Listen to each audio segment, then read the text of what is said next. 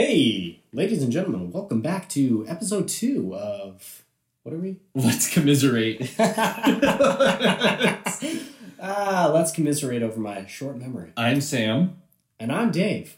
Are you? Welcome back. Okay. We're happy to have you. Um, in our last episode, we talked about Ahsoka episode one. So go figure. In this episode, we're going to talk about episode two. Oh, I thought it was going to be episode four, but I guess we'll talk about episode two. Might as well. Uh, yeah. Where did we leave off? Um, I think we had a very nice exposition originally, all about uh, Dave Filoni's vision. Mm-hmm. Um, and I, I, I kind of want to touch on this again. Is that I, like growing up, I had my own little Star Wars Lego sets, and I used to play with them. I used to play so much hooky from school, like it was it was bad. I almost dropped out of high school, but I loved my Legos so much. Yes. So many things I want to say, but I won't. I, and and the thing was like you all you created your own little world, and I had I got really into customizing my figures. Yes.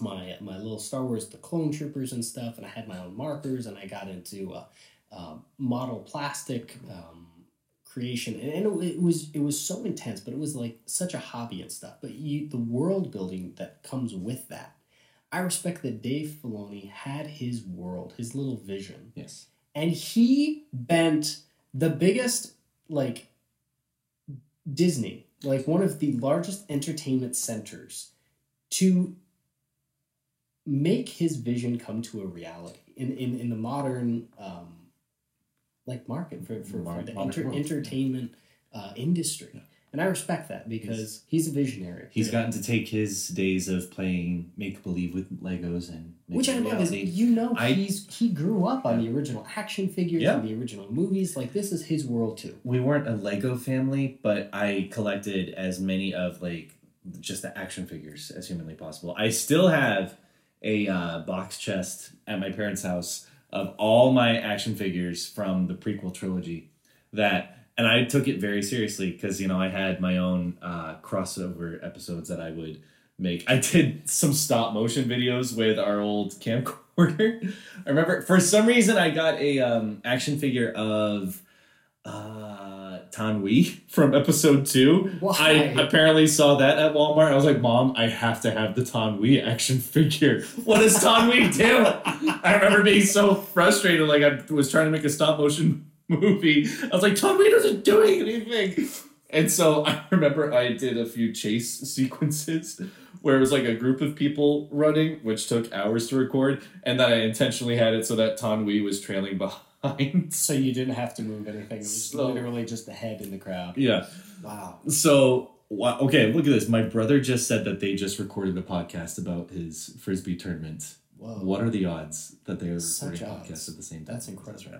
But anyway, uh, yeah, for you to be able to take those days, of whether it was Legos, action figures, Play-Doh, whatever, take those days of playing make believe, And and, was then able you get to to see it come expand to fruition. into and, and not just like, hey guys, this is this is my imagination, but this is um, fleshed out characters and stories and and in a universe that we already know and so many people know and treasure and cherish and that's that's a very sensitive topic for a lot of people like you're changing their their worldviews Mhm. um, and i think that's why kind of the uh, the prequels not the prequels the uh, what do you call six uh, seven eight nine Sequels, the sequels sequel trilogy.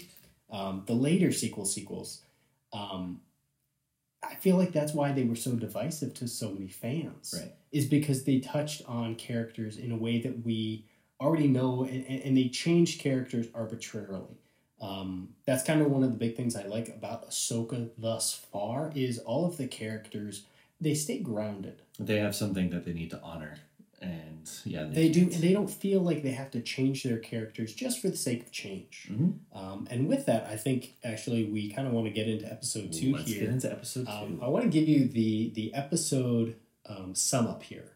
It is from IMDb Part Two: Toil and Trouble. Ahsoka and General Hera Syndulla travel to New Republic shipyards and make an unexpected discovery. Intriguing. All right, so So let's take it from Right the from the top. top.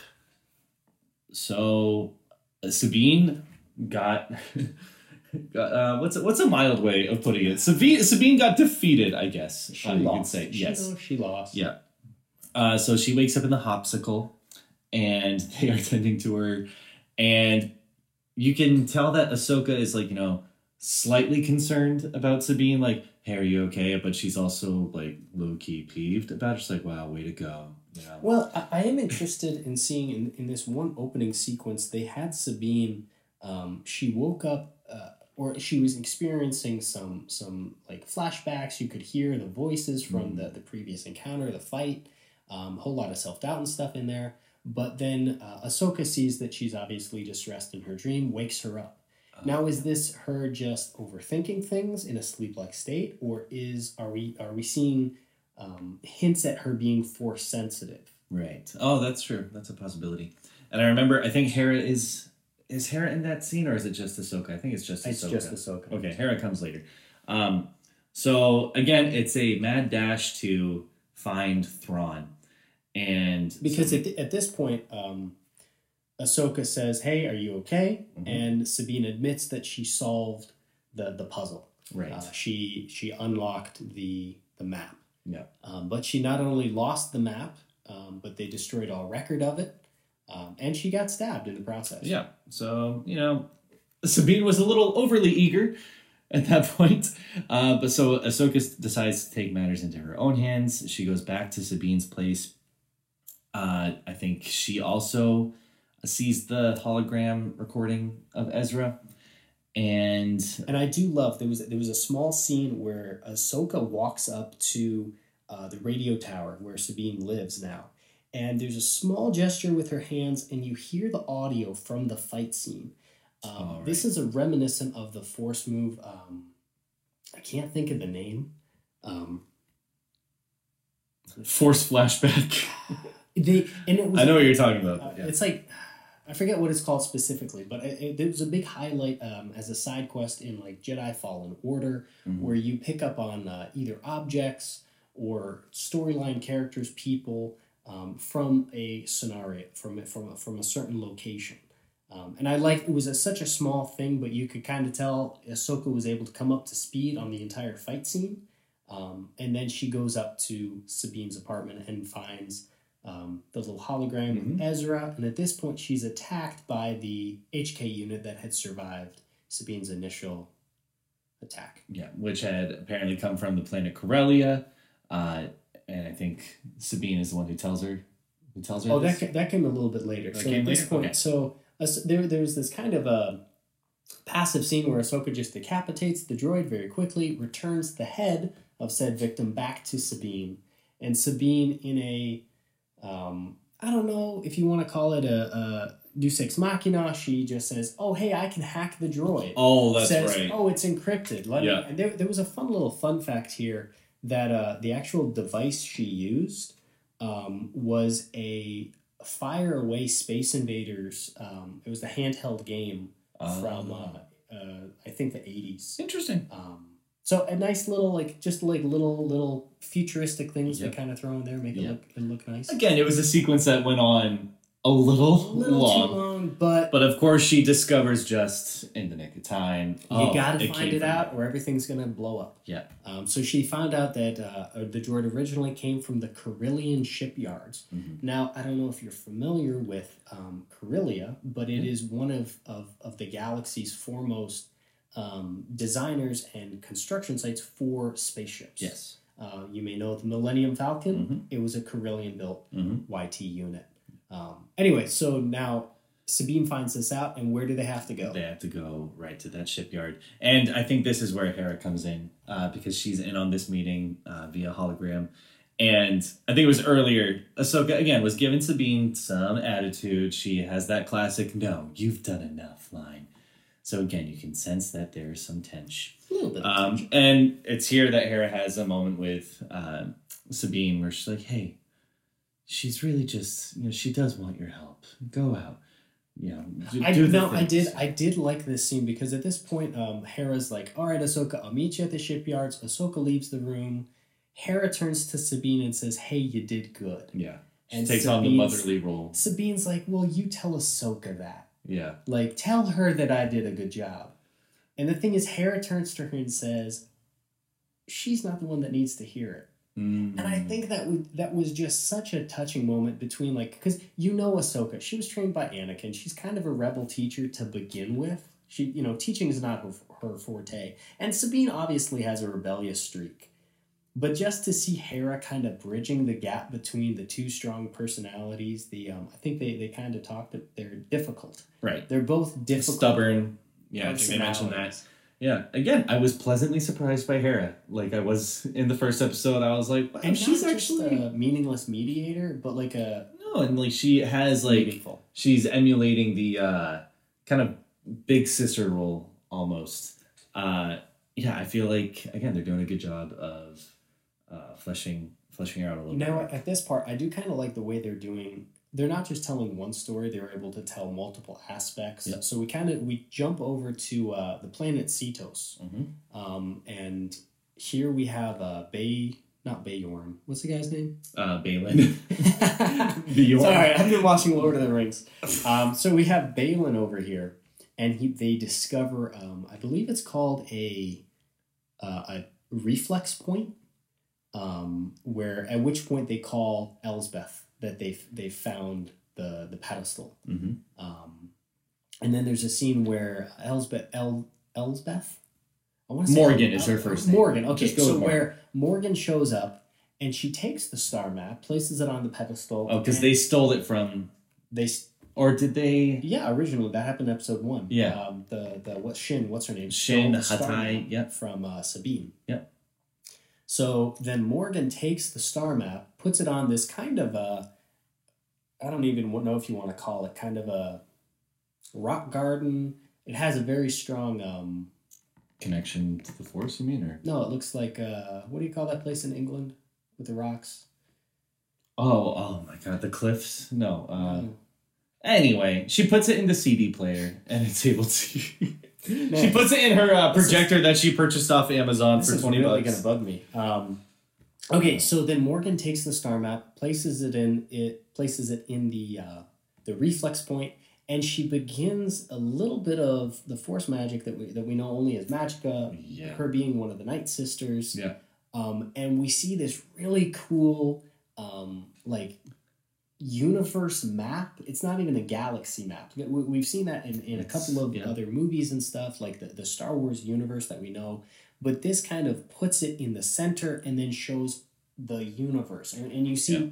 like several other dozen galaxies. And it just kind of reinforces the point that uh, the Star Wars universe that we know is extremely small. Mm, Um, but then there has the little beam of light, and, and Morgan says, That's where Thrawn is. Yeah. We're going to go get him. and she kind of gives a brief summary of the Rebels series finale for those who hadn't seen Rebels, which was kind of a nice touch. How Thrawn disappeared along with Ezra Bridger, so they're basically like that is our mission, and Was that verbal plot summary? Yes, but it kind of worked out. It was kind of necessary exposition. Um, Baylan's apprentice, uh, what is her name? Shin Hati. She's kind of starts to question like, what are we doing all this for? So that could be planting the seed for a different plot line in the future. But I do have to admit, I love uh, Baylorn. Bay Baylor? Baylan, Baylan. I'm going to have to work on clearly you love him. I love, dude. The, the the the the profile design on these guys. Yeah. The the the leather work. The the the little gauntlets. The shin guards. Yeah. Um, just as a visual, purely visual, these guys reek of evil, and I am here. They're for not inquisitors. Like you're not really one hundred percent sure what's going on. It's also worth mentioning that um, this episode, or at least the one before this, was dedicated to uh, the actor who portrayed Baylan, Ray Stevenson. Uh, he had passed away not too long before this whole series premiered. So Ray Stevenson. Ray Stevenson was the actor who portrayed Baylan. He passed away. Did you know Oh, this? died? No, I didn't realize. died. Yeah, that's what they um They ended the.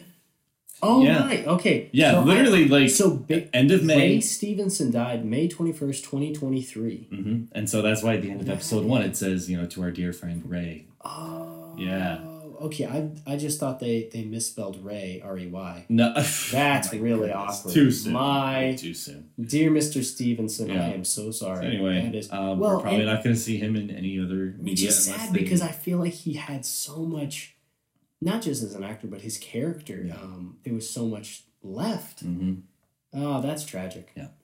So Ahsoka and Hera, they set out for the inspection on Corellia, and it was actually way more intense than I thought it was going to be. Uh, they had heard whispers that there were still uh, Imperial workers that you know they had to convert over or Mhm. something, something along those lines. I and I do love the the little conversation they had here with uh, I forget the guy's name, um, Min Weaver, Min Weaver, apparently. uh, played by Jacob Jacks Jacobson, Peter Jacobson. Jacob Peterson. Um, I do love his little speech in there, like you know, do you have any uh, you know Empire um, loyal workers here? And he's like, yeah, of course we do. We have a lot of people, but like we're we're only loyal to the people that pay us to do our job and stuff. Mhm. So. It was just such a great little quip about capitalism as a whole. I loved it it's kind of like but the, it kind of set they the get- tone like um, hey lady we're here to do a job we're just taking apart you know super star destroyers and stuff just let us do our job and, and leave us alone and it, they did a good job of uh, letting you kind of wonder wait where does he actually stand? It's hard to tell. Um, and long story short they end up unearthing that there definitely were empire loyalists still uh, at the bottom of this because ahead of the story i'm not trying to get ahead uh, because i think it happens pretty soon actually it's actually right after That they're sending a can't skip over that and I, I, I do feel like this bit was forced. I understand that it, it, it probably um, it probably would have happened naturally in the course of time, but just for filming and stuff, they had to force it. Is in the ride to the kind of control center area. Um, Ahsoka and and Hera has a, have a nice little conversation that you know Hera's like, "Hey, give Sabine a chance," Mm. and Ahsoka's like, "No, she's a rebel. She can't handle it. She you know she got stabbed. Like she can't cut the mustard." Um, and Hera's basically like, you know, so are you. Maybe that's you know, and it was just such a nice little moment of you know you can see Ahsoka kind of warming up again to the idea of working with Sabine. Uh, so they end up unearthing uh, this plot, I guess you could say, because they witness them. Uh, oh no, I, I am getting ahead. Well, I do like that there's one bit where they're kind of talking and interviewing uh, the the records Mhm. of uh, imports, exports, and stuff, and Hera um, just instinctively recognizes that they are removing the hyperdrive core from a superstar destroyer. Uh, superstar destroyer. They're doing a, uh recovery, um, but she sees that it's it's flying out. They're shipping it out, and she asks, "Where's it going?" Where's that going? At which point, um, they say, "Hey, it's headed to." Well, I think they tell her that that's classified. That's oh, like that's yeah. classified. And she's like, uh, "I'm literally a general, and I literally could fire any of you." Which, you know, can, can I just go off on another pet peeve of mine? I, I love the fact that uh, the, the trope where they have um, a general or somebody in a high ranking officer going around doing kind of not menial, but just investigative work and throwing their weight around. Mm. Oh, well, sir, that's classified level three. And they're like, well, I'm an admiral, so you tell me everything right now. And you're just kind of like, okay, well, that's nice to have, but it's, it, it's, it's a, it's a device plot, which Yeah. we love, but it moves, it moves it along. So, So then we go back to Sabine in the hospital, and she has uh, an exchange with how do you say his name? Huyang. Hu Young, who, okay, side note, is voiced by David Tennant. Uh, He was also voiced in the Clone Wars originally. Um, I think we talked about that in our last episode, but I just love that it's David Tennant. because he's um, voiced. Who else? Well, number one, he uh, he's he's an actor. Yeah. Uh, most famously for the Who, uh, Doctor Who. Oh, okay. Um, I don't watch the. I don't watch. You said the Who I is said like the the band. I don't watch Also, Doctor Who, and don't now I especially don't feel bad about it. okay, But it's a great series. That's David great. Tennant is number two, second favorite Doctor. The whole followed, other whole closely other followed topic. by Matt Smith, but that's we'll save that whole for another podcast. other topic. Okay, So she has this exchange with, with Yang. who basically tells her, you know what, you kind of do suck. Which I love this exchange because it's just so honest. Like Hu Yeah. Yang obviously has zero filters, and he does not beat around the bush with her. And and Sabine's like, "Well, I'm not doing really good," and Hu's like, Huyang is like, "Yeah, you're right. Step up your game." Come And on." it kind of balances out uh, the dynamic with Hera because Hera's like, "Oh no, you are needed. You are." Needed." And I feel like in any other TV show, Huyang's character would have been like, "Hey, Sabine, remember when you first joined the rebellion? You were so that smart." kind of and, like, encouraging. yeah, it would kind of be like the typical like, "Hey, you're you're worth something." Here, he's kind of like, "You know what? Yeah, it probably would be better if you just stay behind." And It's almost like it. uh, Hera is the angel on Sabine's shoulder, and Yep. Yang's the devil on her shoulder. Like it's that kind of nice it's kind of a nice. Uh, dynamic. it, it made me realize, hey, negative reinforcement does work sometimes. after all. So, good. so we go back to Corellia, and this is when things start to kind of take a turn because Hera notices that they are, like you said earlier, assembling that hyperdrive core. She tries to use her authority to get to the bottom of it, and that's when they start to show their true colors. And one of the workers pulls the classic "For the Empire," and uh, Starts tries- blasting. Yeah, just aimlessly, and Ahsoka makes short work of them, and Yeah. there is this fantastic scene. And actually, I kind of got a flashbacks to uh, Tron Legacy with uh, with the command center jump, where she busts out the glass and then jumps probably two or three hundred feet down to to physically run after and chase down this uh, this transfer ship, this um, transport ship that's carrying the uh, Superstar Destroyer's uh, hyperdrive core. Yeah, and she gets into uh, a duel with an Inquisitor An Inquisitor. named Marrok. I'm not gonna lie. I love, I love his armor. I love his suit, Yeah. his costume. It's extremely medieval, which I feel like the Inquisitors kind of have this super cool like medieval sci-fi vibe. I don't know if you've ever heard any death metal bands, but that, it, it, that, that's kind of the the costume vibe that he's going for. And uh, I was underwhelmed by his lightsaber. For some reason, it just wasn't landing rightly with me. It felt more like Party City prop. But I don't know. Maybe I was just not in the right mind frame when I watched it. I did read. I did read a theory that some people think that this guy could be Ezra. that would explain the full face mask. Yeah, yeah, because that's. I don't know. I- That's it. because Ezra Ezra notoriously had uh kind of just angsty boy attitude. He related with Maul because and uh, he related a lot with Maul and Saw Gerrera because he appreciated more of the whatever it takes to get the job done attitude. And it wouldn't entirely surprise me to see that he's kind of indulged in that mindset a little bit more. But we'll see. We'll see. Well, I'm I'm interested in seeing where that goes. Um, I'm a little hesitant to start throwing, you know, cashing in chips on on the Ezra theory. Um, Put your money where your mouth is. apparently, Dave. his so his name is Inquisitor Marrok, um, and he shows up not only him but in also an HK droid, which Ahsoka makes short work of. Um, I do like this this fight scene. I don't think it ranks very high on the list of like best you know, Star Wars lightsaber fights. It's pretty low on the totem. I feel like Ahsoka moved very slowly in this. I don't know. That's the only thing I could think of. You're so used to seeing in Clone very Wars and Rebels fast, where she- fast paced fighting. Yeah. Um, I think, which is kind of nice to see a more realistic pace. she's also gotten older since then too. Um, but they have a nice little uh, little fight, and then uh, earlier, um, Baylan dispatched Shin to support Marrok at the Corellian shipyards. So halfway through the fight, she shows up and starts blasting around Ahsoka with dual cannons.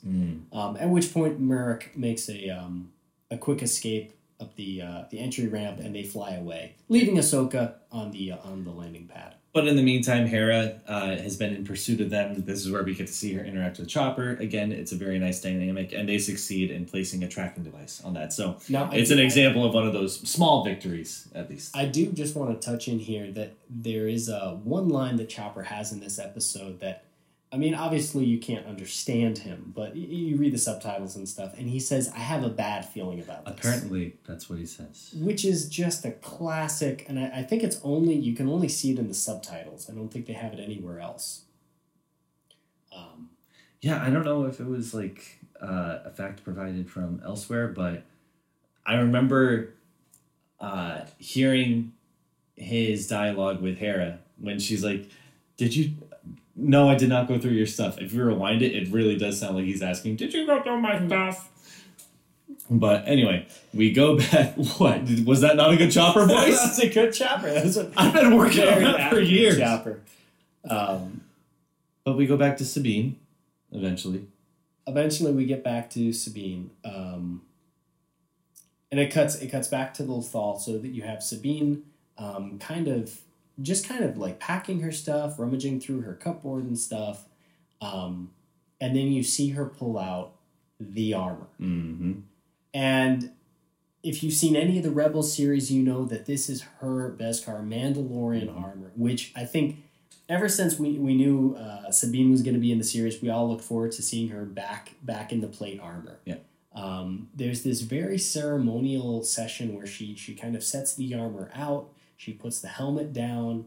Um, it's very reminiscent of Japanese um, like samurai preparing themselves for battle, play you know, laying out all the armor and everything, and in a in, in a moment of um, I don't even know what the right word Reflection. is here, like reflection, she takes a knife and cuts off her hair. I'm sorry. All I thought of this whole sequence was Mulan, where she's going through the It's a process of cutting Chinese, her hair. Chinese, yeah. Um, so then a really nice um, nod to Rebels. This is um, I mean, this wasn't just this was a shot for shot. This literally shot for shot. this was incredible. it's echoes the series finale, uh, final moments of Rebels, basically to a T. Where Sabine goes up to the mural that I believe she painted of the old uh, ghost ship crew. Which I'm very glad to, that they kept the same art style that was from the TV show. Like Yes. it's the exact same Mhm. mural that is painted there on the wall. And uh, she realizes now she knows what she's got to do. She turns, she sees Ahsoka waiting, and they kind of reach a truce and agree that, hey, yeah, there are bigger things at play here. They need to go find Thrawn, in turn, find Ezra. I'm hoping that we still get to hear more about what went down between Sabine and Ahsoka uh, the years leading up to this, uh, but we'll, we'll have to see what happens. All right, so uh, thoughts on the episode as a whole? as a whole, uh, it was. hmm. I, I, I still feel good about wanna- it. Do you Oh, wanna, this is so I I didn't I don't know if we really want to talk about this too too much, um, but the closer for the episode was uh, kind of a, a large pan over um, not Seatos. It was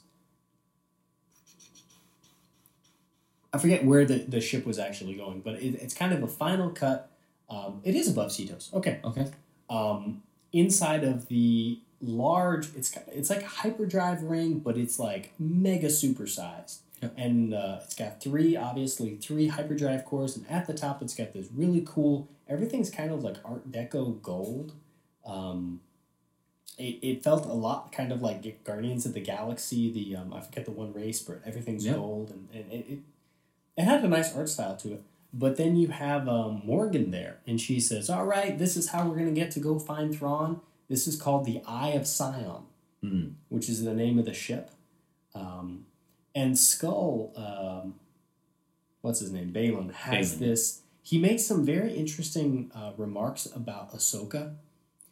He's like, her her presence in the Force is clouded, but her determination is strong. Right. And I think that's a really kind of good sum up for the Gray Jedi, uh, especially in this series. And I'm kind of excited to see how that um, Plays out. how that plays out throughout the rest of the Yeah. series. Yeah. So we'll see where we pick up on the next episode. But overall thoughts with this one, I thought the action was compelling. Uh, the tension was there.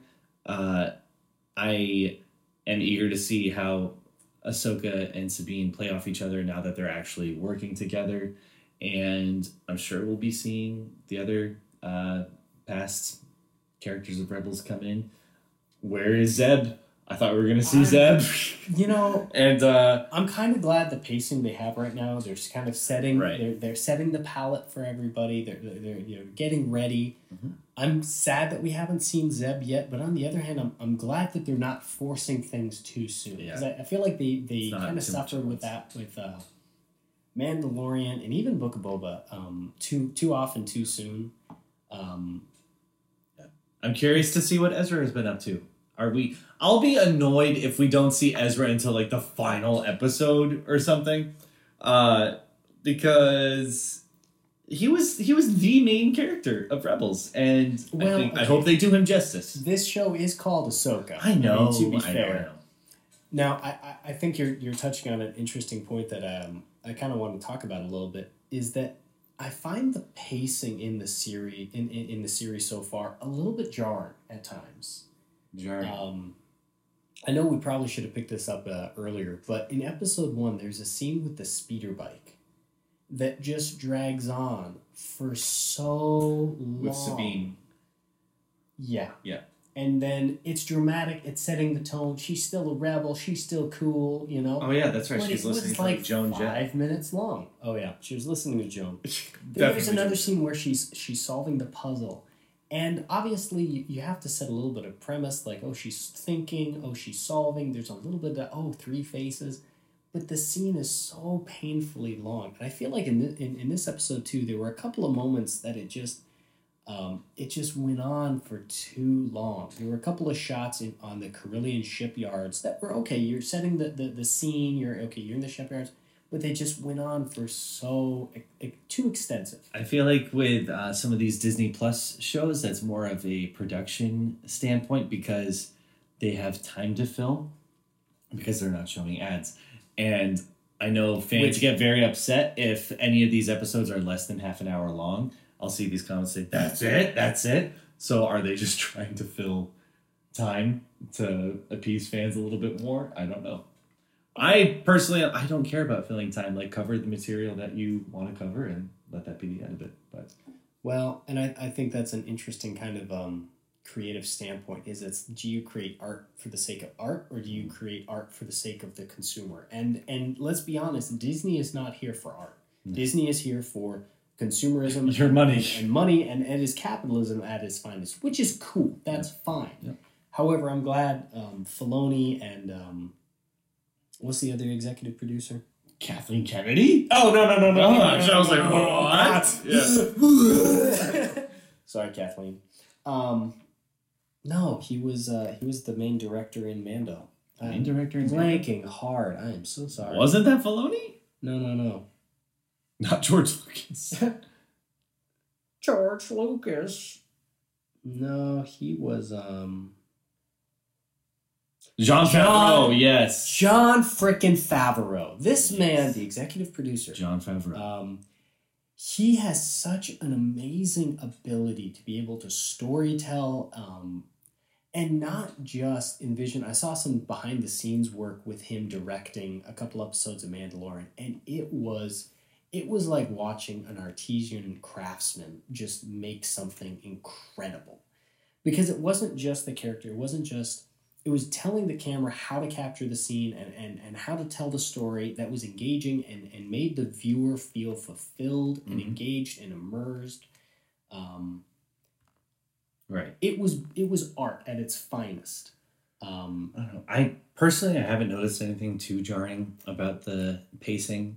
Um, I feel like a lot of this was just needless exposition just to get the ball rolling about all right, now we can actually start the show. Like Ahsoka and Sabine are on their mission. Like this maybe we'll look back on this these two episodes and realize, oh, those were basically just a really long prologue to what the rest of the series was going to be. Because keep in mind, we've also been promised some Anakin flashbacks or uh, a whole sequence in the uh, world between worlds. So maybe this was all just a really dragged out prologue to what the actual series is going to well, turn into. possibly but i still i think back to mandalorian episode one Mm. that was it, it was such an exposition episode Mhm. and yet i could watch that a hundred times and still love it This is true. This is true. So I look forward to watching these episodes again. Yep. Um, and and looking forward to actually I rewatched episode uh, two recently, and there's a there's a little sequence right where Baylan is on Seatos and he looks up and you see the space squid. Oh. You see, there's a there's a slight little purple movement in Wait, the I think I did see that. Yeah. and it's just such a little um i forget what they're Easter egg. called um but and it's such a small easter egg but we keep hinting at it in rebels Yeah. and they played such a large port, uh, part in um the closing episode of rebels Yeah. um but to see them hinted at again I- i'm excited to see them play another role Yeah. continuing in, a, in the rest of ahsoka I'm also wondering if um, uh, who was Ahsoka's friend in the Jedi Order that ended up being uh, behind the bombing in Clone Wars? oh that was um Because I've heard rumor that we may see her uh, pop up. i know her name too But anyway, anyway, no that was a We'll great see. that was a great side plot yeah, Um, we'll see. So anyway, those were our thoughts. Anyway, Ahsoka Thank you part for two, tuning in. and uh, we'll see I if hope you enjoyed this episode as much as I did. check back in with us and see how we feel at the end of this season. I think there's only eight episodes, and we're already two episodes in, so It's gonna Well, go fast. it's gonna go fast, and we will cer- certainly have our share of opinions and disagreements about it. But, Oh, you better believe I will have a lot of opinions. well, tune in next time, and if you've had a rough week by that point, you'll be able to come commiserate with us. Come on, let's commiserate. Bye now.